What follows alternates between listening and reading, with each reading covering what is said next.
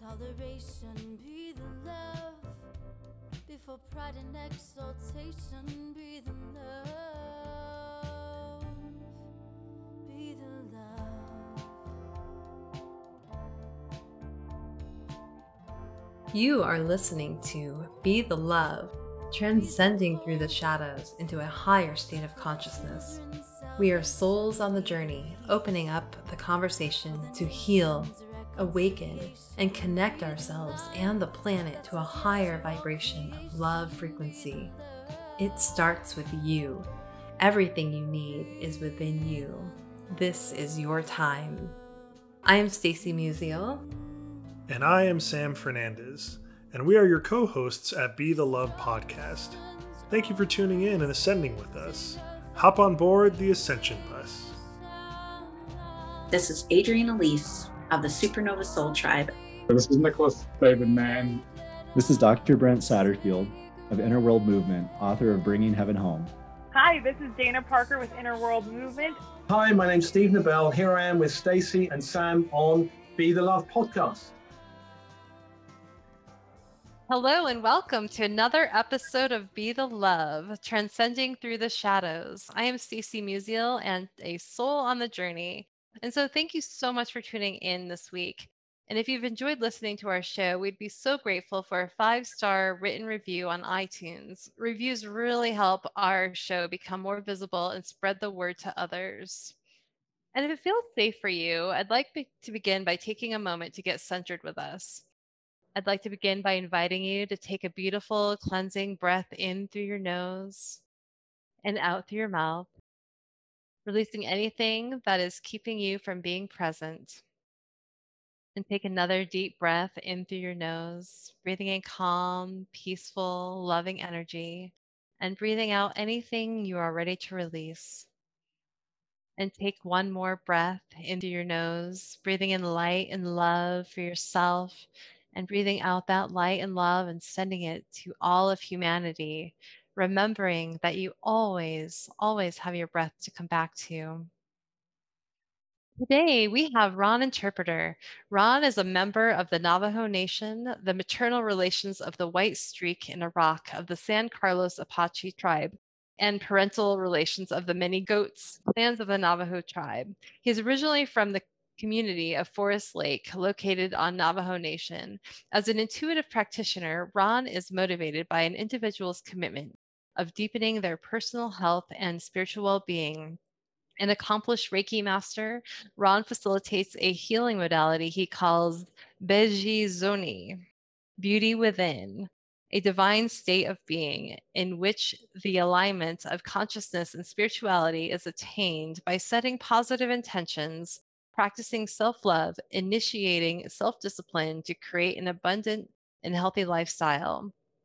Infused with Navajo and Usui Reiki traditions, Ron empowers clients to manifest a positive identity to heal their chakra energy to sustain a positive physical, emotional, mental, and spiritual well being certified as a Usui Reiki master and NCBTMB instructor, Ron has over 25 years of experience in energy work, herbal treatments, and life coaching services, as well as facilitating large production events and social conscious movements.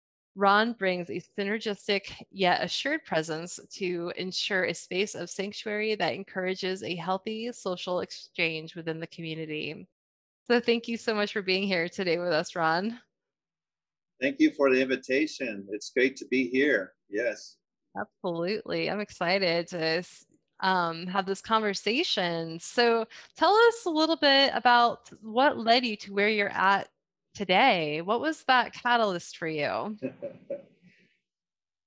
um, I think the majority of my opening myself to the public when it comes to practitionership and energy work began in 2015.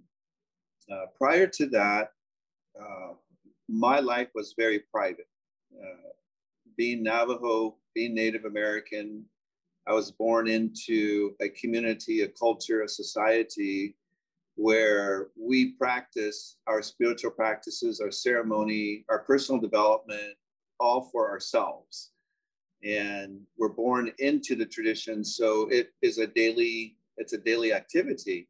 Mm-hmm. And there's no distinction between I'm going to be doing my shadow work and then I'm going to be mm-hmm. vibrating high at a high frequency. There was no distinction between that. It was a daily life. It was everything that we did. It's the way we held ourselves. It's in the demeanors, the attitude. It's in the breath that we take. It's in every activity that we plan to do. It, it we began the day in prayer and and um, it was just a natural process to expect ceremony to happen and getting all the uh, things prepared for ceremony and you know facilitating it and it was just a natural everyday like we were going to sit with our uncles and our aunties and they were going to share the stories uh, the healing stories they share the medicine the different herbs so up until about 2015 i did it for myself and then uh, when I eventually had my kids, it became a natural responsibility to sh- me sharing that with them and helping them in their personal journey. So it was very, it was a very private piece. And um, in 2015, I made a, um, a commitment to open myself up and my way of life and created a modality called Behtijone. And I sat with my elders in that time uh, because I have a really personal interest in seeing people uh, be successful. And that's what I did uh, through my business practice as a business consultant and continue to do that too today is helping businesses thrive. And businesses are made up of individuals. Uh, and there's a hierarchy from the owner all the way down to the employee. So having all of these different systems like accounting, marketing, uh, human resources, all of these things are tools, they're medicines to help individuals work together, collaborate together, and offer, offer a service that the business is uh, providing. And so I've been doing that for like uh, 25 years or so, and just love to witness business thrive, have individuals perform very well within the bit within the structure of business. Hmm. And so I started doing personal consultations with some of these executives. And these executives said, Man, you, you do this really well on a personal level, on personal topics. You should consider life coaching. And so that happened like around 2014. They said, You should look into life coaching. So I explored that. I had no idea what this was about and uh, what life coaching, it, it, had no idea what it did exist no one, no, so I looked into it and found this whole world of life coaching, and you can actually do it as a business. So my entrepreneur spirit kicked in, and uh, went to my elders, talked to them about this, accessing my Navajo heritage. What do I need to do? And so, working with my elders, they said it's really important that you don't sell our culture and our traditions, but it's okay to help people.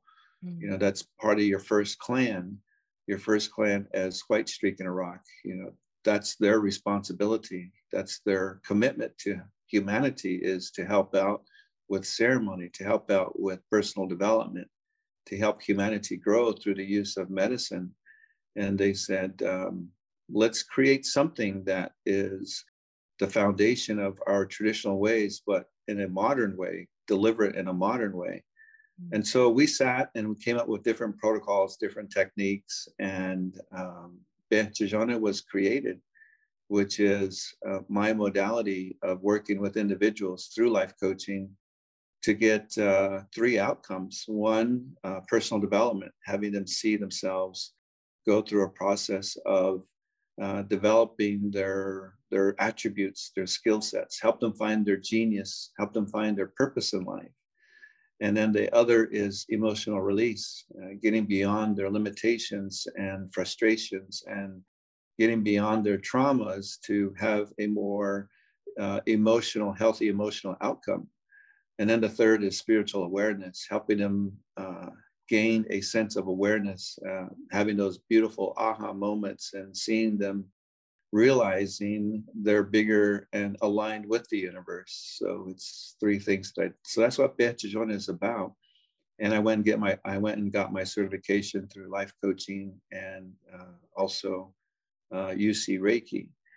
Um, so the inspiration is really coming from me as an individual being born into a way of life, being born into a way of existence. Uh, the spirit behind my ancestors and their teachings, and uh, you know the way of life of how I lived uh, growing up, going to college, uh, being an athlete in college, and eventually being a business owner and being a father uh, to three beautiful kids. So mm. that was the inspiration, and um, that's how uh, I come to this. Is I love to witness humanity um, change. I love to witness individuals aspire to things that they want in their lives, and uh, so that's kind of how I came to it. And it all happened in 2015 when I opened up my personal life coaching business called Behjajona. And mm-hmm. from that, I started marketing and advertising. And to this day, I do one on one sessions. Uh, I do group sessions, and I also host uh, retreats uh, all over the country. Mm. And uh, so that's what brought me to, to doing this. Mm. That sounds like such a beautiful journey. I'd love to hear more about the work you do with clients and the Behjajoni that you've created and, and what that looks like. You what, talked about the three principles. And so it sounds like you would have a lot of people just coming into their own sovereignty with that process and awareness and awakening. And so tell us a little bit more about what that looks like for your clients. Yeah, absolutely. And I think that's a really great word to use, sovereignty, in the way that you're expressing it. And um, sovereignty really has a lot to do with an individual's making a personal choice uh, for themselves. It comes from them. And um, sometimes sovereignty is uh, also not making those choices by ignoring, you know, the, the things that are happening in your life and and denying the existence of what needs to happen so it, it, comes out both in a healthy way and also in a unhealthy way but the point is your your it come it comes from you mm-hmm. and so um, so sovereignty is a really good way to look at this and it also uh, is the foundation for Behjajona and that translated into english is called beauty within and the beauty element is not just um, the uh, wonderful things that are happening in your life. Uh, it's not an outcome, it's actually an internal process that you have to initiate. Uh, in, in this world of conscientious uh, well being, there's these things called shadow work. Mm-hmm. So it's about really diving deep within yourself, looking at the shadows, looking at the life experiences that may have caused uh, some trauma in your life and addressing it. And I have different protocols in place for a person to go through that process of going internal, looking at these uh, elements within themselves, find the beautiful things that ha- that have happened as a result of that, and then coming out and then creating practical life experiences that will reinforce the healing process of letting go of those traumas and also really expanding into their life purpose. And so in Navajo traditions, we have to find the alignment between the things that have been unhealthy for us and the things that are healthy. It's a natural process. In this conscientious world, we call these things polarities. Polarities exist, you know. So a good example of a polarity would be uh, right and wrong, good and bad. Uh, we also talk about our, our heart and our mind. We talk about our spiritual body and our emotional body. Uh, it's represented in the universe in terms of Mother Earth and Father Sky. You know, you have the East, you have the West, you have the North, you have the South. So polarities are necessary and they exist and in our Navajo traditions, polarity is the foundation for creation. Uh, in order for creation to happen, creation meaning a thought, creation meaning a birth, meaning a cellular birth, meaning the birth of a star, or even just a, an awakening of yourself to a to a to a life experience any type of creation any type of manifestation it requires polarity. And the alignment of polarity is when that moment of creation happens. Mm. And so in our Navajo traditions, uh, we see ourselves always aligning to polarity. And when that happens, we find solutions, we find remedies, we find purpose, uh, we find ourselves performing at a higher, higher level. And so that's what Beth is about. You know, mm-hmm. Is to be beautiful in all of that. So mm-hmm. when we're dealing with our shadow work, we got to be beautiful in that when we're doing the shadow work. It sounds mm-hmm. a little bit uh, contradictory in that. How can I be really beautiful? How can I act beautiful? How can I be beautiful when I'm dealing with my traumas? The beautiful thing about that is you're being disciplined to do the technique, whatever that technique is, you know, whatever you may have learned uh, from a life coach or whatever you may learn from a technique from a, uh, a wellness program. The, beautiful, the beauty is that you're following through, you're being devoted to that practice, you're being devoted to that cycle and to that technique until you can fully engage into the outcome, which is to get an emotional release out of that. And once you have that, uh, then you can allow your body, allow your consciousness to then get to the third level, which is a spiritual awakening, a spiritual practice. So, the primary two things that have to happen in your life is to look at personal development. How am I going to develop this body in a way that I can actually tangibly get into a practice, tangibly see the results, see the measurable results of the things that I'm doing, which will then lead to an emotional gratification, emotional uplifting process, emotional beautiful identity that you see with yourself, much more happier, much more lively, which will then ignite and trigger your spiritual moments of seeing a larger picture. So that's kind of how it works in terms of a spectrum. Mm. Wow, uh, you said a lot of things there that I would love to unpack. Um, and and so um, I want to go back though to the part of just like the you know using your your traditions the navajo traditions and what you said about not you know selling them but using them in a modern way. And so i'm wondering um, if you could talk a little bit about how you weave that into the work you're doing with the beijizoni yes absolutely.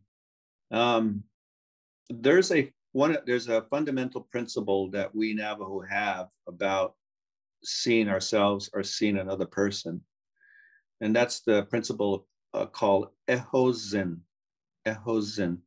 Ehozin is uh, translated into English meaning a place of knowing. That person knows themselves, you know, meaning that there's a physiological uh, uh, representation of that person in terms of how their body is, healthy body. They know themselves enough to be able to to take care of their body um, there's a sense of intelligence that their body has uh, in order to be in that space. Uh, they have an emotional well-being to where they don't get triggered. They hold themselves very well. They express themselves from their heart very well. Ehozin, you know, there's an intelligence, there's an emotional intelligence that they have that is very highly revered and then there's the mental ability, their acuity, their mental ability to process things, their mental ability to see things, uh, to to create solutions, uh, and then they have a spiritualness about them. When you're just around them, you just feel vibrant. You feel like they have a sense of confidence and they have a sense of well-being. So there's a level of multiple intelligence that this individual carries and it all has to do with a sense of knowing, a sense of being, just a real holistic, divine sense of who they are. And that's what Ehozin is. And we understand that every element out there has that ability, that has that intelligence. Uh, the wind, for example, has a level of intelligence, Ehozin. It has its own demeanor, its existence. It has its own way of life in terms of how it comes into this world. The wind could be soft, the wind could be harsh, but there's a level of intelligence. It has its own spirit. Uh, same thing with water. Water has its own uh, knowing of exist of itself. You know, the water will flow different ways. The water will have a way of spiritually aligning with you when you drink the water. It echoes and it has its own identity. It has its own intelligence.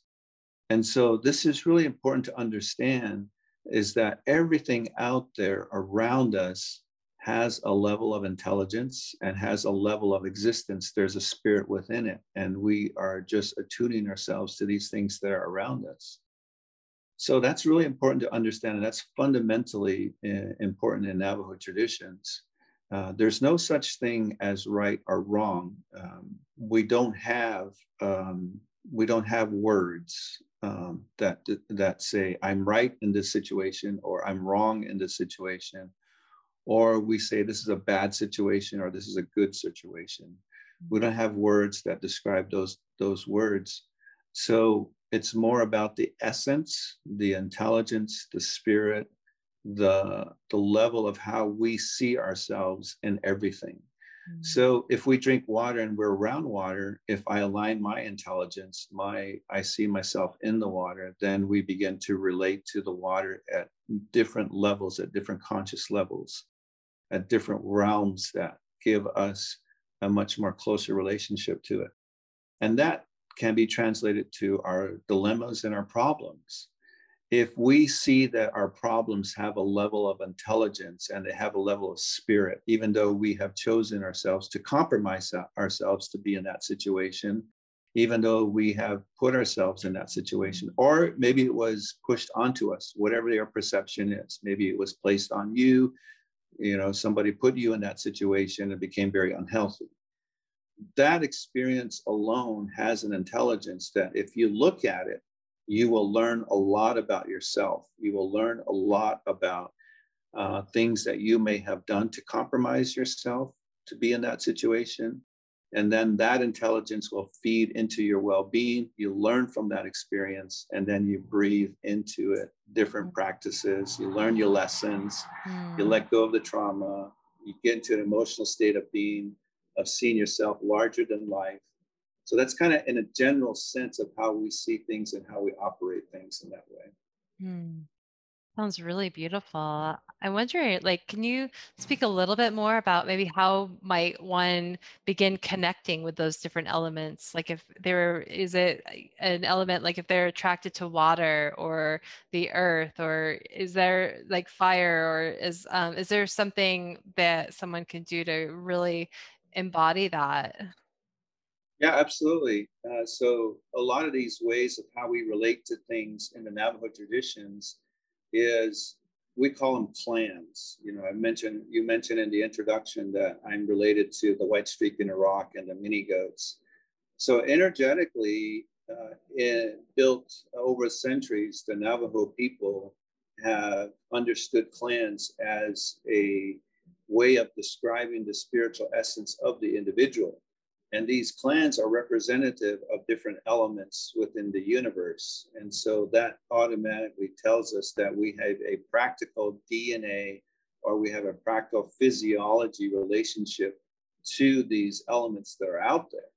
Mm. So this is a form of what they call a zodiac in modern traditions.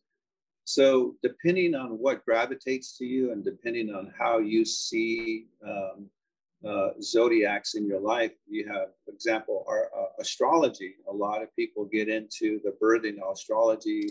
Like I was born, I was born in August, so I'm a Leo, and so Leos have a certain characteristic. They have a certain way of life. So you read into those zodiacs as to what energetically you're identified as well.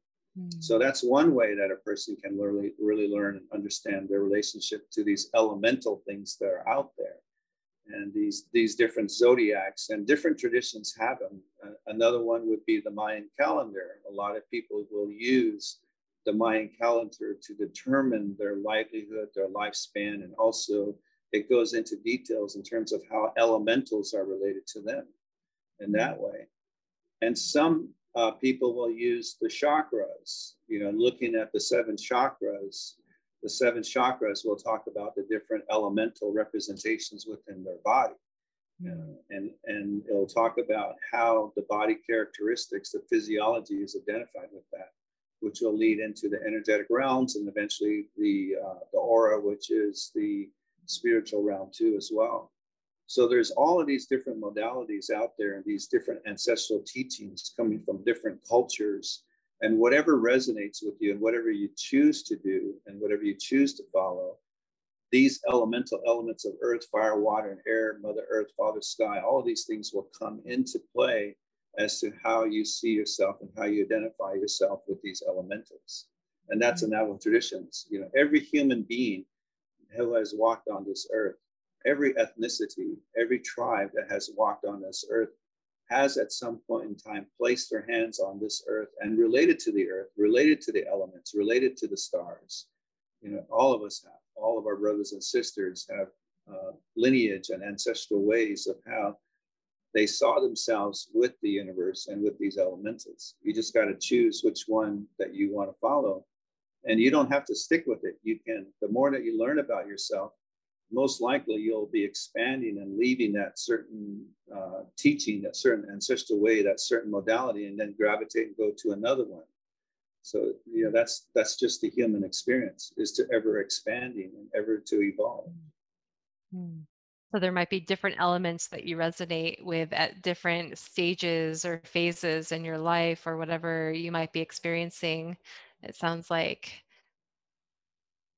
So if, if someone's going through, say, like a, a trauma, or you know, they're they're trying to transcend that shadow part of themselves, what would be a good practice for them to to do in in those ways to really connect with say the earth or water? Is there is there a specific practice that you recommend?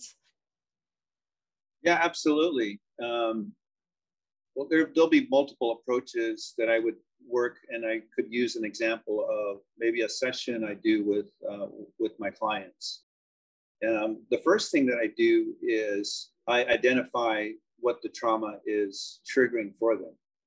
And there are there are basically two things that will happen uh, to identify what this is.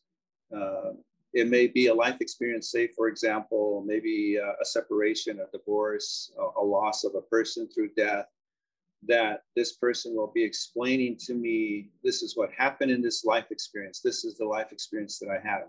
This is coming up a lot in my life. Uh, this at the moment has been the main thing in my life. So we we take the journey of looking at that life experience, understanding what's that's going on, and then we identify two things: what emotions are around that, and how that affects their identity. So, for example, I can use myself as an example. So the death of my father. My dad died. I was emotionally distraught. There was a sense of loss there. So the emotions that I was fearing were fear, uh, abandonment, loss in that sense. And then from that, it was affecting me in terms of my identity as a man.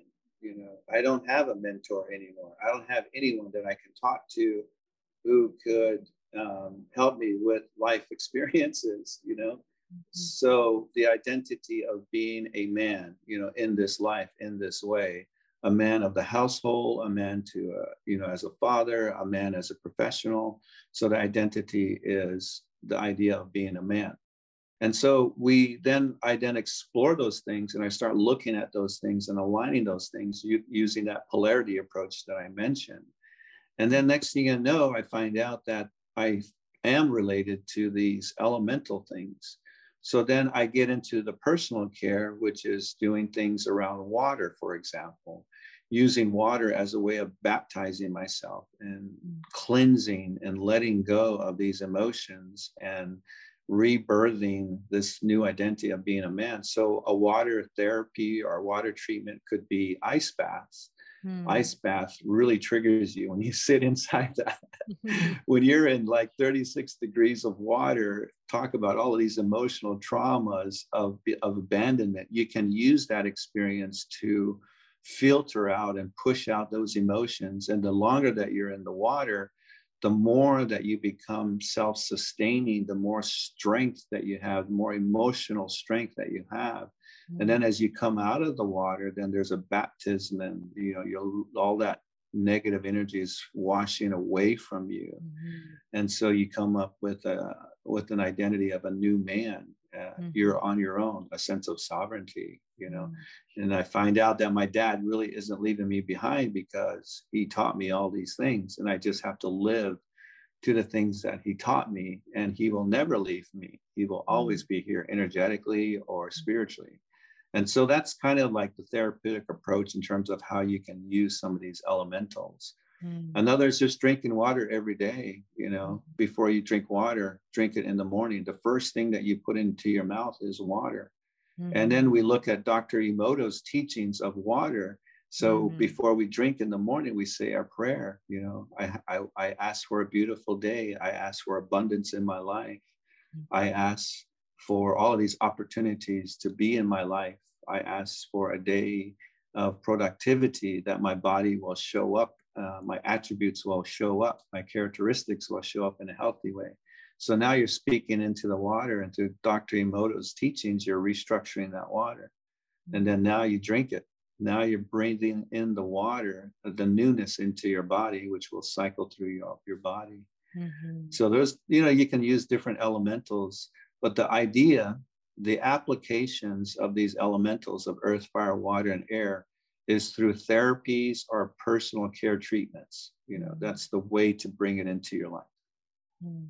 So really finding that personal connection that makes a lot of sense. I think, I mean, just working with the water element, you know, it is like a very emotional element, you know, as it's flowing, and then like, but being able to, yeah, purify yourself. I know um, when I am, you know, in a place, I, you know, go in water and it just feels so cleansing and, you know, just beautifying and just releasing, you know, and it helps me to find my flow again, you know, get back into the flow of life and and letting go. So, you know, and same with earth and like I'm really connected with the earth element. So, you know, when I go out into nature or at a park or wherever I can find, you know, find the tree or like some grassy area and just really ground down on that and really connect my roots to that. And so that can be just very it's very um, grounding and healing.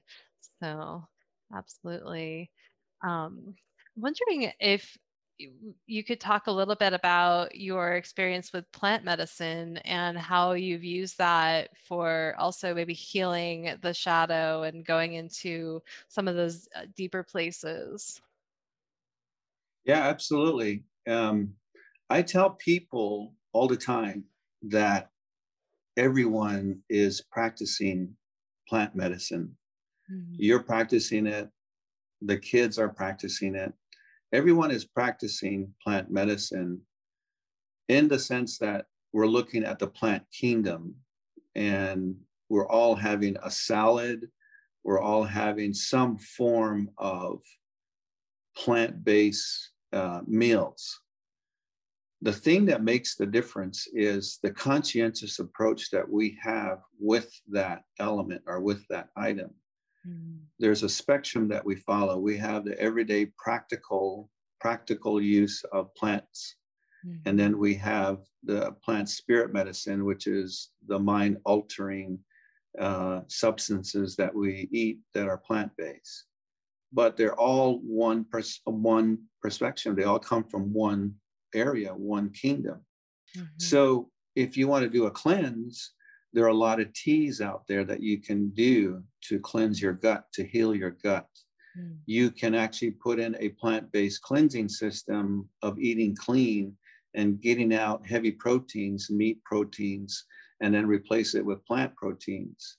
That is working with plant medicine uh, to help cleanse your gut, to help uh, cleanse your body, to help cleanse the entire energetic element of your of your existence. So you can do a 20 day cleanse with plant medicine, uh, you know, in, in that sense, in terms of a diet or a nutrition. Are Uh, there s- currently, Sorry. Yes. Are there certain plants that you recommend for cleansing the gut? Absolutely. There, uh, there are so many out there um, that you can do. Um, one in particular would be, uh, they call it bear root. Uh, in Navajo traditions, I'm looking at the, the geography of where I come from. Mm-hmm. And um, depending on where you're growing up, see your body is, uh, is a manifestation of the environment that you grow up. So depending on the geography of where you're from, you want to be able to uh, reach out to that particular geography to retain um, the cleansing and how your body interacts. So in Navajo traditions, and Navajo, and majority of us Navajos are coming from a very specific geography, a certain area where plants exist, certain types of plants. You know, there's certain sage out there, there's certain teas, there's certain herbs, there's certain plant medicines that are out there that we use for personal care, uh, mm. for dieting reasons, things like that. And bear root is one of those. So we would turn that into a tea and, and it won't be mind altering, but it will help cleanse your body and things like that. So mm. Uh, to my point, um, there's a lot of apothecaries out there that people can have access to. Uh, everybody is doing plant medicine at one way or another. Mm-hmm. Uh, the ones that most people are really interested in are the mind altering psilocybin type of plant medicine. So mm-hmm that's the only way that they see and understand that they're actually doing something around shadow work. But in reality, if you do a gut cleanse, you can actually metaphorically, meditation wise, energetically work on your shadows by using and cleaning out your gut just through a 28 day uh, dieta or a diet nutrition plan that you can get off of YouTube. There's so many of them mm-hmm. out there. But yeah. uh, the other, of course, that we're talking about, which is the most common, is looking at plant medicine in terms of mushrooms, uh, uh, you know, peyote, um, ayahuasca, uh, yahe, um, all of these different plants that are that create and mind altering um, uh, adjustment to be able to ascend you to a different level so that you can see things differently and experiencing things differently. So don't get caught up in the idea that there's just only one type of plant medicine. Right. There's a whole spectrum that we can use to deal with shadow work and adjust shadow work. Mm-hmm. A good example of using a 28 day or a 30 day diet, a whole plant based diet with shadow work is you start losing weight. And that could be inspirational. Uh, the end result is you're losing weight, and then you can deal with your shadows. Maybe a shadow could be self confidence. Mm-hmm. And as you lose the weight, your body changes. It loses the weight and you're getting more confidence in your ability. Maybe you overlap that with a, uh, a physical fitness program as you do the whole plant based diet, that you're starting to see your body gain muscles. So now you have uh, more health. Uh, maybe then you integrate uh, Epsom salt baths into that process. Now you're adding the elemental elements of water. And so everybody is always using plant-based therapies, uh, plant-based approach to deal with their shadow work. People just have to understand that it's not just doing the psychedelics; it's the right. everyday meals that you can do as well. Absolutely, because plants are medicine. Plants are, you know, I, food is medicine, and I think plants, you know, we have a relationship with those plants and as we build that relationship we're going to receive what we need to from them. And i know for me like whenever i've done a cleanse or you know and i'm i've been plant-based for a very long time now and you know when i do maybe juice cleansing or do you know just whole foods plant-based um very clean eating I, I tend to lose, you know, yeah, weight and I, you know, will cleanse through some of the toxins, but then that emotional release starts to happen too, because then I start to go through, you know, that some of that darker stuff that will come up naturally as you are going through that cleansing process. Absolutely. Absolutely. Yeah, and, and so I'm wondering too, like if you could talk about the dietas. Um, so you mentioned that, and I've the way I've understood it is eating one plant and really forming a relationship with that one plant for an extended period of time. And it sounds like um, there might be, you know, other ways to do it, maybe a um, all plant based, or is that what I was understanding? Can you talk a little bit more about about that? Yeah, um, a dieta or a diet, a dieta comes from our brothers and sisters in South America, the Brazilian, the Peruvian, those individuals out there. It's just a word that they use. It's within their language, which is dieta, Spanish word. Uh, translate that to English, it's just your diet. So uh, a dieta, you can do a dieta around something as simple as mint tea. And so what that happens is you're creating a reverent and emotional and a psychological deeper relationship with that plant in that time frame that you're doing it. So a good example is if you do a week long dieta with mint. You can put it in your salad as a whole leaf product. You can do it as a tea. There's different ways that you will work with it. What makes it a healing experience is if you look deeper into it. Uh, so maybe you start looking at what are the healing properties. You can get on the internet and Google healing properties of mint now you're reading about these different healing properties now you're now you're opening a level of intelligence the plant is opening its intelligence through you through these different resources maybe you go and do a chinese medicine directory and you find out that mint has certain healing properties so now as you go through the dieta it's seven days that you're opening your consciousness to the level of the intelligence of the plant through the different activities that you're doing Hmm. And you may find out that uh, the healing properties of mint uh, target certain parts of your body. So now you start looking at your body from an energetic uh, anatomy. Uh, you look at your organs, what does that represent? And there are different energetic anatomies out there that talk about the body and what different parts of the body and different organs mean from a physiological, philosophical perspective. So now you're opening that up and and you can do that for seven days. So just taking something as simple as mint, understanding the healing properties, there's an intelligence that will open up. And then you start taking it, you start drinking it, and then you start adding it to different parts of your meal. Mm. So that's a, an example of a dieta. So mm. it could be any plants that are out there. It could be doing juicing celery, eating celery, carrots, same thing as well or it could be even something as mind altering as Palo Santo. There's a lot of uh, microdosing that uh, different people have out there. Different uh, naturopathic doctors will have these different um, microdosings of psilocybin that is offered. Um, so it doesn't matter what the plant is. It's the intention that you create over a amount of time to discover the intelligence of that plant and how you're integrating that into your own life. That's mm. the whole point of a dieta. Mm. Thank you for sharing that. And it sounds like really, yeah, the intention behind it and also, yeah, the relationship that we're building, we can create with these plants and recognizing that, you know, they're just, ener- they're energetic as we are. And they're, you know, when we can tune into their energy, we can learn about them and how they can truly support our journey.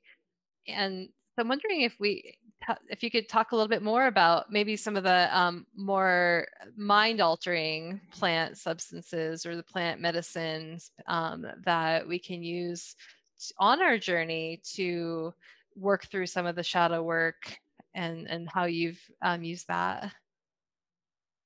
Yeah, what I'm familiar with is what I grew up with. Uh, in this case, it's uh, grandfather medicine, peyote um, and then there's other elements like ayahuasca that I'm familiar with too as well. San Pedro is another element too as well. Um, the mind altering drugs are very much aligned to the areas that they're coming from, the geography. You have to recognize the geography, which is the roots, where the roots come from, where the plant is being grown, the land base. The land base is really important to understand because that's where the plant through its root system is receiving the minerals, it's also receiving the energetic elements from that particular location. So that's really important to understand. And any uh, uh, mind-altering plants that you're you're you're going to pursue is understanding that where is it being uh, where is it being where is it being harvested from? Uh, because where it's being harvested from, there's an environment that supports it. It's drawing and it's creating its level of intelligence and existing from a very specific place. Mm-hmm. Very much like you and I. If we were born into New York City, then we're going to be attuned to New York City, but we may mm-hmm. be moving later in life to a different location. You know, say uh, you, to Colorado there's a huge energetic difference and a physiological difference, environmental difference between New York and Colorado. But you, but you have to know that that's where you know Ron Interpreter originally came from. Uh, as an example, it's from New York City. So there's an energetic element, there's a life pattern, there's a way that that New York provides that sense of who I am. Then I get moved to a different location, and then I have a different experience there as well. Same thing with plants the, geograph- the geological location of where they're from is really important to understand because you're introducing yourself to that element, to that region, to that mm-hmm. location. Mm-hmm. So that's really important to understand. Um, plant medicine, um, depending on what you take, uh, uh, from from the experiences that I've had, the ayahuasca, for example, the grandmothers the, the reason why they call it the grandmothers is because it creates a motherly response. There's a motherly response when you take that. So when you think of a mom, you always think of somebody that's nurturing, that's fostering, that grounds you into a very, very place of knowing. But also a mom will discipline you. You know, mom's discipline is really deep compared to dad disciplining you, you know. Mom, mother's uh, discipline is very deep, it's very soulful, and you will experience it uh, much more stronger than you would in any other situation. So when you take the ayahuasca and if you choose to do shadow work, your experiences are going to be really deeply felt and very, very, um, very uh, energetically altered in that way. So you have to look at the characteristics of that medicine. So for me, uh, ayahuasca seems to be the realm's uh, medicine for a lot of shadow work, really deep healing. Uh, it also cleanses the body too, as well. Um, peyote, on the other hand, they call it grandfather, which is father sky. It's more of an ascendance process. You don't get that really deep um, uh, experience with uh, as you as you would with ayahuasca uh, fa- uh, Father Peyote kind of brings you up to a higher ascendance, looking at more of the upper chakras to process information, to be uh, to higher your sense of acuity, your sense of well-being at a much more higher level, to see your your shadows, to see solutions more in this higher level. Whereas the ayahuasca, it's very in the lower chakras to really ground you in that experience. Mm. Um, so look at the characteristics and the healing properties of these two uh, medicines, and they'll help you as you go into your experience what to expect and how to work with that particular mm. medicine. Now, you mentioned just the coming from different regions. And so I'm wondering, like, because it's become a very popular subject in most recent years, you know, just as far as like wanting to raise consciousness and and I know, I mean, it's been around for a while, but you're just, it's coming into like the research and, you know, a lot of different things and some, you know, are legalizing it. And so I'm wondering what your take on that is and how it's becoming more and more prevalent in our world today. I, I have mixed feelings around it, uh, but ultimately I do see the benefits. I see that it's a it's a it's a movement it's a consciousness of opening a much more deeper relationship a much more organic natural pathology of providing therapies for an individuals to to expand themselves rather than working on manufactured products and manufactured um, remedies for the individual to take which would be contradictory to the natural uh, cycle the natural physiology the cellular structure of the body your natural pathologies align the body they restructure the cellular structure of the of the body so you're only enhancing the person's ability. So from that perspective i really understand and i totally support it. Um, there are many things behind that question. Is it appropriate? Is it not appropriate? Um, looking at it from a humanity standpoint, meaning there's no ethnicity, but us as individuals, us as a species in relationship to other species, the animal kingdom, the plant kingdom, and the universe. From a humanity standpoint, there is a huge shift that's happening right now in terms of humanity's consciousness. We're moving back to remedies and a way of life that are more indigenous based, tribal based we're moving out of that high vibe um, Western philosophy. Uh, at one point in time, and it still continues and it still happens, but at one point in time, human consciousness started accessing a lot of the yoga, a lot of the Western, the Chinese medicines, the different therapies. Everybody was gravitating towards that, wanting to have that as part of their lives. The martial arts, all of these things were at one point in time the choice therapy or the choice approach to look at your consci- consciousness and develop it and also your physiology. Mm-hmm. But what's happening now is people are now wanting and more of an indigenous based and earth based approach, a natural pathology approach to their uh, well being from a mental, emotional, and a spiritual well being. So, who are they going to go to? Well, they're going to go to a lot of the indigenous traditions, a lot of the um, uh, earth based traditions um, to access this information, to access these theologies, to access these different uh, medicinal plants. And so now you're having a huge uh, shift of populations of people wanting to access their ayahuasca experience, their peyote experience, um, there are different therapies that are offered from, from indigenous tribes. And so the behavior of that goes into consumerism. Mm-hmm. So now people are not really taking the time and the energy to understand the ancestral teachings from these.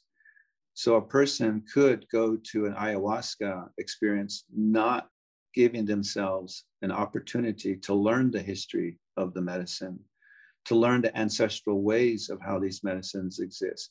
They just go for a weekend. They have this euphoric experience, and now some of them become practitioners, but leave out the ancestral teachings. They live out the ancestral relations. They may not work with uh, somebody who has a lineage within that tradition to learn about the medicine. That is all left out. So now we get into consumerism, uh, the philosophy and the behaviors around, I just want to consume this for the betterment of who I am. And I'm then going to integrate that into my social structure, into my economic structure to be able to it to for it to benefit me. So we lose out that ancestral ways. We lose mm-hmm. that discipline and that longevity of how a person needs to have multiple years of understanding the intelligence of this medicine, have a reverence for it before they could actually offer it or even, you know, have a place of a knowing to how to use and be with the medicine. Mm-hmm. So that's the part where I have uh, some cautiousness and some dilemma as to, um, you know, what is being lost and yeah. and how people are coming to it from that perspective. And uh, you have that all the time out there uh, I've been uh, aware and it has been brought to my attention that, you know, some of my clients come to me and they said, yeah, I did an ayahuasca. I'm much more, I'm, I'm worse than I was before. This is what happened. This is what I found out about this particular individual. And then you have, you can see on the internet, you see all of these invitations of retreats that are out there and where people are accessing these spirit medicines um, I'm not sure what the what the um, the the protocols are there for. I, I honestly don't know what it is, and I honestly haven't looked into it. However, looking at this energetic shift, a lot more people are now wanting to access indigenous ways, uh, these altering medicines. I do encourage people to look more deeply into it and really understand what this plant is really about and also to develop a longevity relationship. So it goes back to what I tell my clients. You can create therapies in your life to where you're creating a lifestyle, which is the next trend or the next thing that you want in your life. Or you can bring these therapies in your life to create a life practice. there's a huge energetic difference and there's a huge psychological and emotional uh, connection between a life trend, a lifestyle, and a life practice. Mm. There really is a distinction. So yeah. I really encourage people to create a life practice. Mm think that's really um, there's a lot there because I think you know coming in from the Western mindset, yeah, that consumerism, that more is better, that you know that whole I shift or that whole mindset, and so shifting into a different consciousness and recognizing, you know, working with the plants in a deeper, meaningful way really is um, you know to shift that the energy of how how we truly relate to the plant. And so someone coming from a, a western perspective you know what would be the first thing you would suggest that they do to truly develop that relationship and learn more about that in a deeper way? Uh, most people from the western traditions follow a protocol of a healing protocol that requires them to go to some form of authority, uh, a doctor, a physician, uh, whatever you have that is out there, depending on the type of healing you want to do. So I would look into going to a natural pathologist to be able to understand what these medicines are about, to really understand what it is that they're going through. The other thing that I would like to do, like to encourage people to do is not to just go into it fully for the weekend. Mm-hmm. The motivation to do it is coming from somewhere. Mm-hmm. What is that trauma that is initiating you or allowing you to access this particular therapy, this particular mm-hmm. approach? Get familiar with that trauma, get familiar with that shadow work by using other therapies, other techniques, and other modalities get a really solid understanding of why you're doing this. Where is this mm-hmm. coming from? And then access the therapy, access the uh, uh, the plant medicine, mm-hmm. because once you do that, once you fully, to the extent that you can, to understand what is bothering you, you can then go into that into that experience and have a much more deeper, a much more quicker resolution rather than what they say this is and this is happening right now is people are chasing the medicine. They're chasing the next medicine experience. They'll have an ayahuasca experience. They'll have a peyote experience. They'll have a san pedro experience. They'll have a Kambo experience. They'll have all of these different plant medicines experiences and then they'll have another one. Then they'll have another one. Then they'll have another one. And they they're chasing the medicine. You're chasing that experiences which will lead to a sense of consumerism. So you're not allowing yourself to be able to uh, get the remedies that you want and the solutions that you want. Mm. in all indigenous traditions in every indigenous traditions these elements are only to aid us. They don't become a practice. They only aid us. The practice is yourself. You got to be able to optimize your body's own ability to heal. Mm-hmm. You got to optimize your body's own immune system to be able to remedy these things in your life. Mm-hmm. You are the medicine. You are the reason that you exist. So you got to do everything you can first to allow your body to train your body, to teach your body to optimize these processes. Hmm. So, a good example is breath work. When you do holotropic breath work, you can actually have the same experiences as you would in ayahuasca in terms of ascending your consciousness and allowing your body to get to a higher level of existence just by doing breath work. Mm-hmm. And then when you're in that state, integrate a protocol that allows you to do shadow work. Mm-hmm. So people have to understand that you you only access these medicines if it's only absolutely necessary. The primary focus of seeing yourself as medicine is the objective, is mm-hmm. the purpose in life. Mm-hmm. So optimize your own body's function and its ability to process these energies, to process these traumas, Meditation is another example of how we can actually go deeper into the shadow work by meditating, by developing our own higher sense of consciousness without the medicine. Mm-hmm. Uh, looking at dietas as an example to cleanse the gut, to cleanse the blood system will help us relieve those emotional tensions that will make us more uh, fluent and more appropriate and proficient to handle emotional stress. Mm-hmm. So we got to look at ourselves as medicine first and get out of this idea that we have to consume something in order for us to uh, be efficient in life. Mm-hmm. Uh, so the medicine, these plant medicines for us indigenous people is the last result. Mm-hmm. It's not the primary uh, remedy uh, to uh, get the solutions we want. Mm. Thank you for sharing that. I think that sounds so beautiful, you know, that you know we are the medicine that comes back to our sovereignty right and so i think in that what in the western you know traditions and culture and mindset you know it's um, outside of you know a lot of people are that have that external focus and you know our you know our pharmaceutical industry the, well the pharmaceutical industry you know is a big you know um, factor in that you know oh here's a pill take that you know it, it'll make you better. And so i think that comes into play with yeah the plant medicine where you know it's outside i'm going to take this and you know that's going to be the the remedy.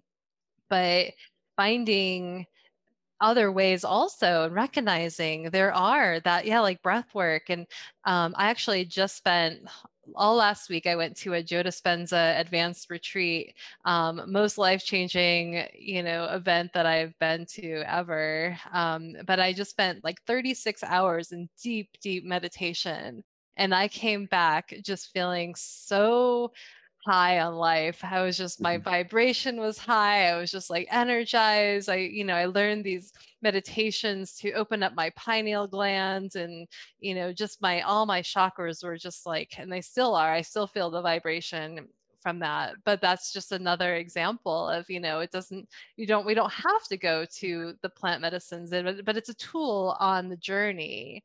Uh, a tool that we can use if um, needed to maybe go deeper to where maybe sometimes even those blind spots um, we can't always see or maybe there's a, a, situation you know that might we might need some some support with. But um, i love that you, you you you said that we are the medicine.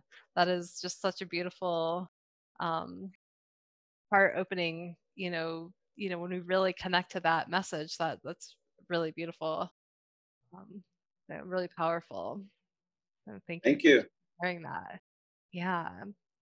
So, um, so Ron, um, is there anything um, else that you would like to leave our listeners with that we haven't that you haven't shared, or um, anything about um, any last final thoughts? Uh, it might be just more of a summary of what we discussed today, and uh, going back to the modality that I teach, which is Behjajone, and uh, ending with the idea that we are the medicine. You know, there's a intelligence that our body carries from a cellular structure all the way up to the physiology that, that we have right now. And in that, there's an intelligence to help heal ourselves. And we got to start with that first. Um, we got to start looking at how we have to optimize our body and our body's ability to function in a very healthy way.